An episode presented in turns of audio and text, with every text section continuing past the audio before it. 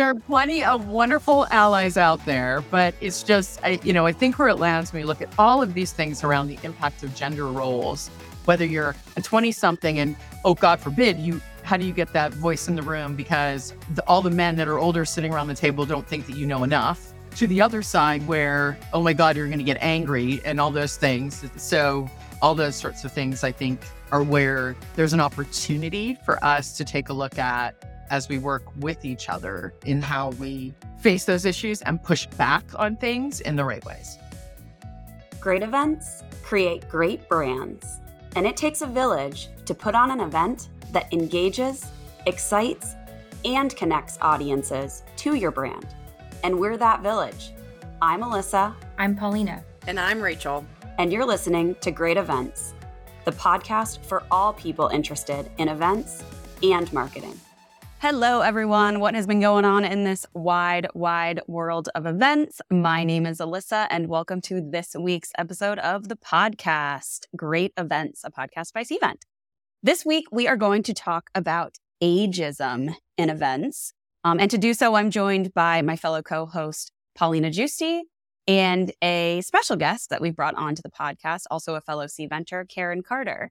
Before we have Karen introduce herself, I just did, wanted to provide just kind of a quick definition of ageism here so that we're all on the same page as we go into the conversation today. Ageism refers to the stereotypes, how we think, and the prejudices, how we feel, and the discrimination, how we act towards each other or oneself based on our age specifically. Okay, Karen, we would love to have you introduce yourself, give a little bit more background about what you do here at Cvent. Karen is the Director of Enterprise Marketing for Europe, joining us from London today, but she does a lot more than that for not only Cvent, but, but for the industry at large related to this topic of ageism. So, Karen, with that, take it away. Introduce yourself to our listeners. Hello, hello, hello. I'm really happy to be here um, and talking with both of you on this subject. Again, my name is Karen. I've been working in marketing for my entire career, which is pushing, dare I say, 30 years now. Hence my passion for this topic in many ways. I, in the day job right now, it is focusing on reaching our enterprise customers and how we market to them to get them to buy and love Cvent. But something that has become very acute through my work journey and engagement with a few different organizations over here in the UK. One, for example, is called Bloom and another is called the International Advertising Association, is the conversations and the interesting issues that are arising for women, particularly in like the marketing and events industries and how they are seen at all points in that kind of, we'll call it age spectrum. My focus, being someone who's been around for a, for more than five minutes, trends towards the impact of ageism for women who are a bit older in their careers. But increasingly, we're starting to see all this really interesting data around the impact of there's a recent Harvard Business Review report that we were talking about where it's like, well, if you're 30, you got a problem. If you're 40, you got a problem. If you're 50, you got a problem because you're either maybe getting married or wanting to have children, having the children, then coming back or leaving for a long time and then trying to get back into a work, workforce. And then once you maybe hit your stride again, then perimenopause hits and you have all the fun that goes along with that or you have to, I think, Holly, you were talking about this yesterday, was you have to care for someone who's elderly. All of these things seem to hit women more acutely than they might hit men. And so these are things that I spend time working on, writing about, shouting from the rooftops when I can. When I was going to say, even talking about hitting something acutely, the meetings and events industry, and I don't know the exact numbers. I didn't actually prepare this data point, but as you were calling this out, Karen, with specificity to the meetings and events industry, I think latest survey results say the industry is comprised of somewhere to 70 to 80% females. So the data that Harvard Business was providing can be felt even that much more within the meetings and event industry, just based solely off of the makeup of who's who's in this industry specifically. Well, yeah. I mean, I heard a story. In this case, it was more in around like the real estate sector from a friend of mine just last night. Her sister went back into the workforce after 15 years, working extra hard, working the longer hours, not asking for stuff, trained up two people who were 20 years younger than her, and they both just got promoted over her. So it, it's it's the so so there's some of those things that hit. In that case, it's a woman who's coming back into the workforce And when you think about the events industry, and to your point, 70 to 80% of people, and yet most of the time when you look around, and I can't remember the stat either, it's like 80% are run by men. And this is not, all right. I don't want to make this like the militant feminist standing on my soapbox beating up hey, we're here for it. You got three female hosts. There are plenty of wonderful allies out there, but it's just, I, you know, I think where it lands when you look at all of these things around the impact of gender roles, whether you're a 20 something and, oh, God forbid, you, you, how do you get that voice in the room because all the, the, the all the men that are older sitting around the table don't think that you know enough to the other side where, oh my God, you're going to get angry and all those things. It's like, you know, I also wearing my pink for those who've seen the Barbie movie and America Ferrera's speech and things like that. So all those sorts of things I think are where there's an opportunity for us to take a look at as we work with each other in how we face those issues and push back on things in the right ways. Let me unpack this Harvard Business Review quote because I, I do want to make sure that we let the listeners know exactly what was what was stated here in this research. So it says in the recent open ended survey research of 913 women leaders from four U- U.S. industries. So this was with specificity to the U.S. Um, these are from higher education, faith based nonprofits, law, and healthcare. We discovered that many women suffered from this and in quotes, never right age bias. Conceptions of young, middle, and old age are often based on perceptions and vary between workplaces and contexts. When interpreting our results, we consider young to be under 40, middle aged to be 40 to 60, and older women to be over 60. And I know in preparation for this particular episode, Paulina and I, while we tend to fall into the young bracket, have felt this never right age bias significantly in our careers as well, always trying to kind of not be the age that we are to prove something, whatever that thing may be, and present ourselves in a different way than what our age currently is, is stated. And Paulina, I wanted to give you a chance to speak on this too. Yeah. I mean, I think this is also twofold, right? I mean, we're obviously looking at this from the lens of a professional industry perspective. But, you know, if you think about this from your personal life too, you know, a lot of people call this keeping up with the Joneses, right? Like, how am I measuring my personal success to my personal relationships or peers. And so then on another layer to what you were just saying on the professional side, keeping up with the Joneses, or in my opinion, individuals like myself and Alyssa who are keeping up with the Joneses isn't good enough, right? We want to we want to take things to the next level faster scale, at faster rate. I think it's it's it's not even balancing those, it's just even understanding what what it means, right? And I think there's a lot of people out there who are probably thinking about this in kind of a vacuum and I'm I'm struggling to think about okay, how am I keeping up and meeting my personal goals and then and you know, simultaneously continuing to grow, develop myself, develop my team in my professional goals. And I just think having to to carry that weight, those two weights is it's something that is worth acknowledging across the board and, and, and something that I think a lot of people tussle with. Yeah. I mean, it's as you said, it's like if you're newer in your career or a, a earlier in the management side of things, you're trying to get the voice and the seat at the table, but you're perceived as one way. Or God forbid, you might be whatever societal norm, norms call pretty and or you're not. Or then you're then you get to a level of middle age and then you get too loud. So it's like you're you're damned if you do, you're damned if you don't.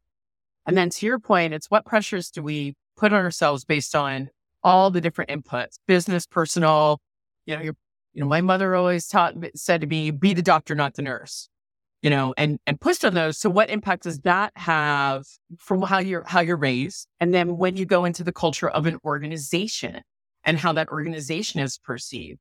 And you know, for me, as I was going back before I joined Cvent, had a host of interviews, very long story, but the number of times you could just clock, and it was always in like the techie startups, and it would be marketing roles, and they would take one look at me like, oh, what could you possibly know about mobile gaming? And I'm like, my CV clearly says worked in mobile for like 10 years. But these perceptions, it's like no matter what you do, it it hits on this and bring it back to what what HBR was talking about here. So at, at what point do we all need to just take a beat and go, you know it's okay at all those levels. And more importantly, just take a look at with internal organizations, understanding the value of someone who might be 21 alongside the five generations in the workforce who might be 60. And everyone's going to bring something different to the table. Yeah. So in, in prep for this podcast, you know, one of the things that we were talking about was how we feel like age is somewhat of a neglected factor, I would say, in the DE and I conversation right now. And it's it's something that while similar to talking about race, religion, gender, we and oftentimes don't have this conversation like we're having today about age in the workplace too. And you can even see a slant, like you said, Karen, in technology companies towards, I would say, the younger. In other uh, industries, there might be a slant more towards senior, where there are younger individuals who feel the ageism. So I, I just, it's just an interesting commentary that we're seeing that what we're recommending is that this be part of a an organization's considerations as they're talking about this DE&I groundswell that's certainly taking corporate America, corporate global corporations by storm. So uh, it certainly age should be considered in that too. There's the age piece, and I'll go to the ageism. I'll go to the slightly older space. When you look at policy, this is not a policy podcast, so we won't get into that. But as you look to your point, if you're going to truly look at inclusion, it tends to be this one that just sits off to the side. And how can it, and and I think I think when prep you may have said this yesterday. It's like how do we just make sure that the water cooler conversations are happening, and that it's okay to talk about things, and it can be something things like let's talk about menopause. That's starting to become more comfortable, but and organizations and TV shows, whether they're having a, a poking bit of fun at it and, and comedians talking about it and getting that space, then can hopefully start to shift in an organization in a way like like we have our our wonderful Slack channels with our different internal, you know, different organizations. And I'm usually the one posting the like this Harvard Business Review protocol and things like that. And I've even spoken about like what are the percentages of people, both male and female, who are older and how do we make sure that that there's value in that across an organization? Because particularly in the kind of work that we all do, that age thing I think becomes even more acute. Like it's one thing to be, I'm going to make a, a, general statement. Writing code, you can sit home and do that. And frankly, you might know more about writing code when you're when you get up in the age than you do when you're just right out of uni, as long as you keep up with the text code. As a marketer or an event professional, do you actually age out of that? Because how could you possibly, in the same way, you can be keeping up with trends and still be able to run up the side of mountains, but oh, you couldn't possibly. What's interesting is my partner is actually a developer, coding developer, and would feel completely different to what you're saying, Karen. Like where it is really hard to keep up with the pace of technology and the speed and change of of those things. But I think all of this comes down to showing respect, showing grace for those that came before, for those that are coming, I think there's a lot of weird stuff going on in this age of social media where we're like pitting generations against each other and like trying to be cooler than one Filters another on everything and yeah, I don't recall this before, and maybe it is because I am kind of coming of age with this social media. I know we've talked extensively about where we stand, Paulina and myself being millennials. But I think it's odd that we are trying to trash talk each other's generations as opposed to pay homage, pay respect. Have you heard my first name? Have you heard my first name? Uh, I think, you know, kind of going back to what you just said about the water cooler opportunities to kind of bring it back to event professional perspective, what I do from, you know, the passion side of event design to the professional side of event design. It's we have an obligation, and we've said this before, we have an obligation to make this part of the experience because events complement so much of what happens at the corporate brand level, at the policy level. You know, there are so many learnings that extend from these community meetup opportunities. And so I think to kind of bring it back to the industry view, you know, we have a responsibility to say, how are we bringing, you know, members from different age generations, demographics, and aligning them to feel comfortable talking mm-hmm. together.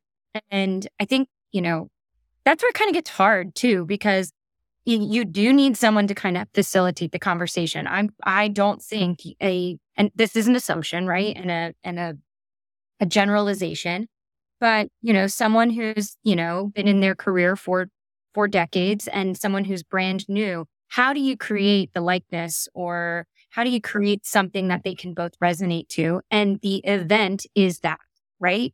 Like we are both here.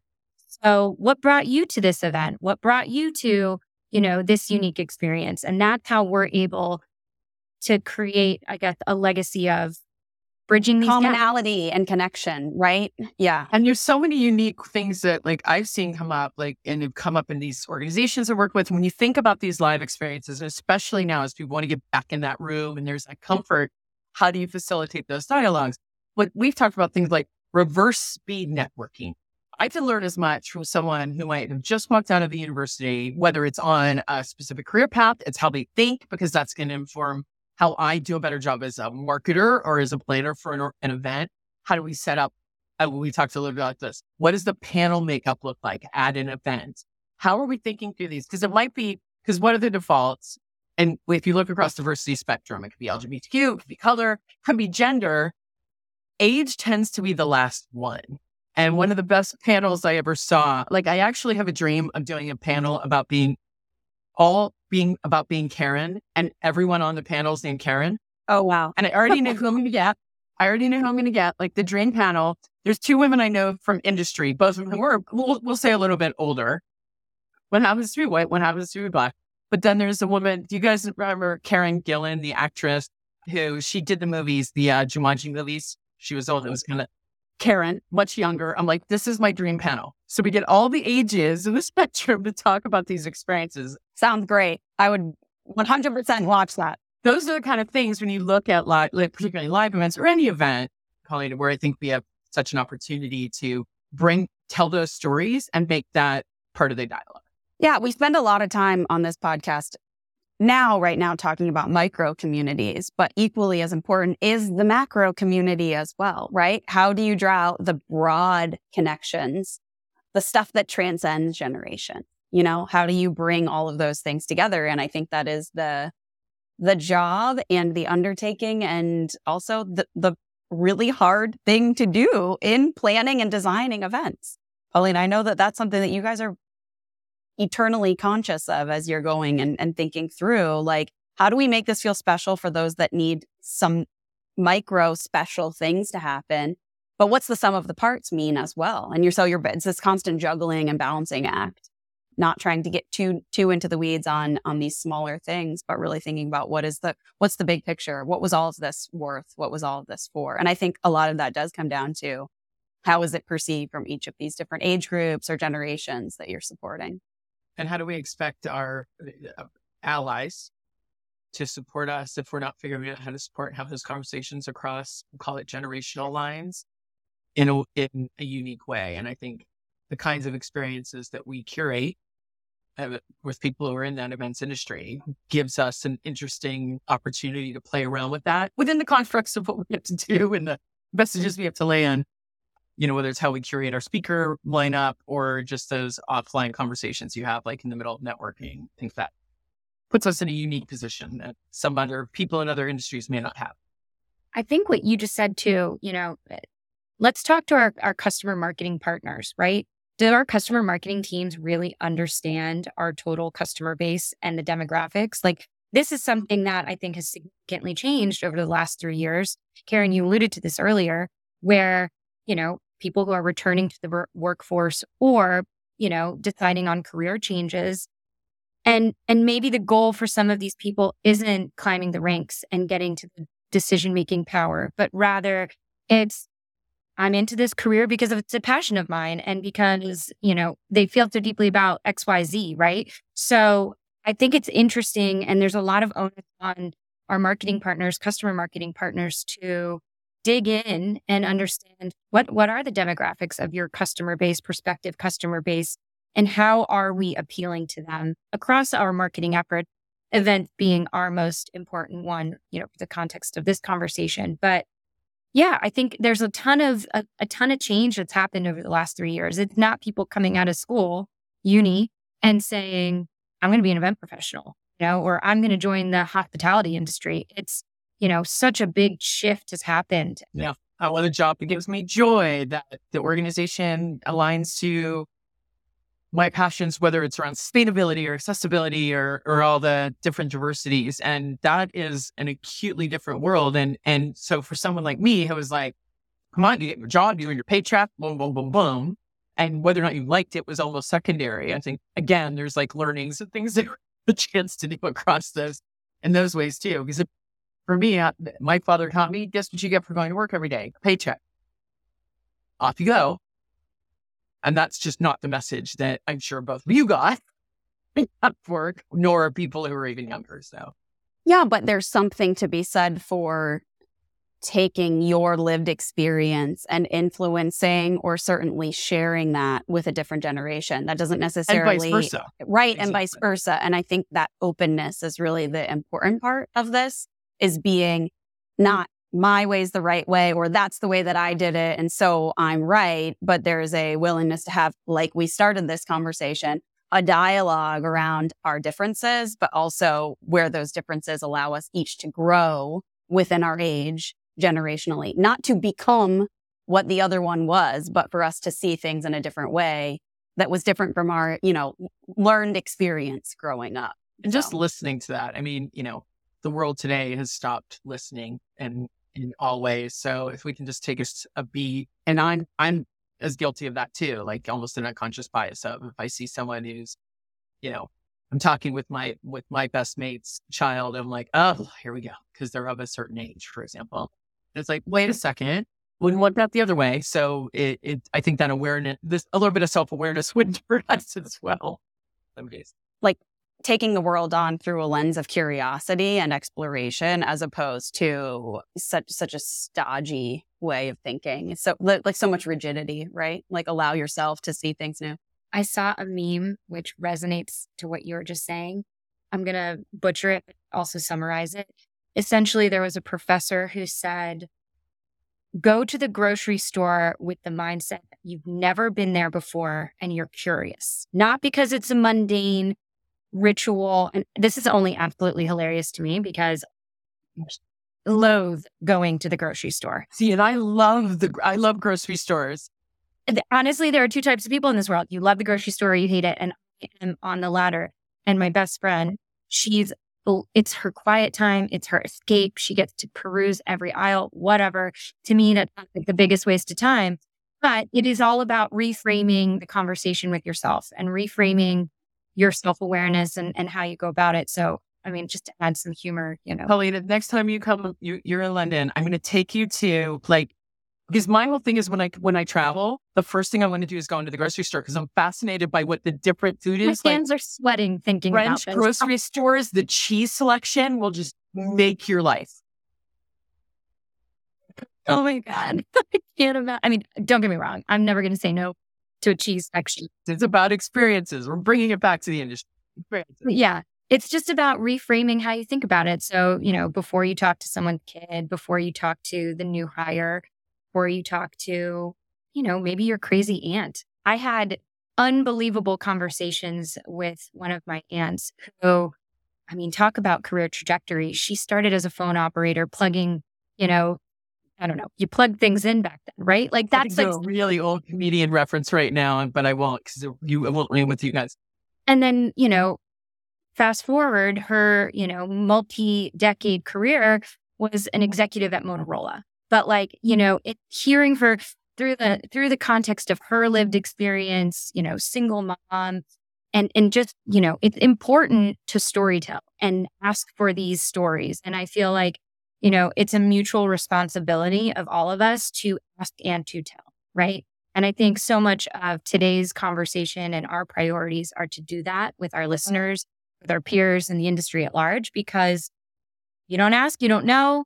And it, I think we're doing ourselves a disservice if we're not the ones, you know, sharing. So, and the industry we work in enables us to do that within the jobs too, which is kind of cool. It's one of the things, I mean, I started my career in event I always loved it. And the experiences I got to have from that, like running an activation at the European Music Award on the one side, all the way through to like doing first developer conferences in for for the business in Seoul and Tokyo and doing a global product launch where I was doing keynotes in like Malta. There's apparently enterprise developers in Malta and all that. It's like that, those lived experiences then can become those stories that you can bring back to things, which I think is the most fascinating thing about the kind of stuff that we do. I think that is a perfect note to end this week's podcast on. Karen, once again, thank you so much for joining. As always, Paulina, thanks for co hosting with me.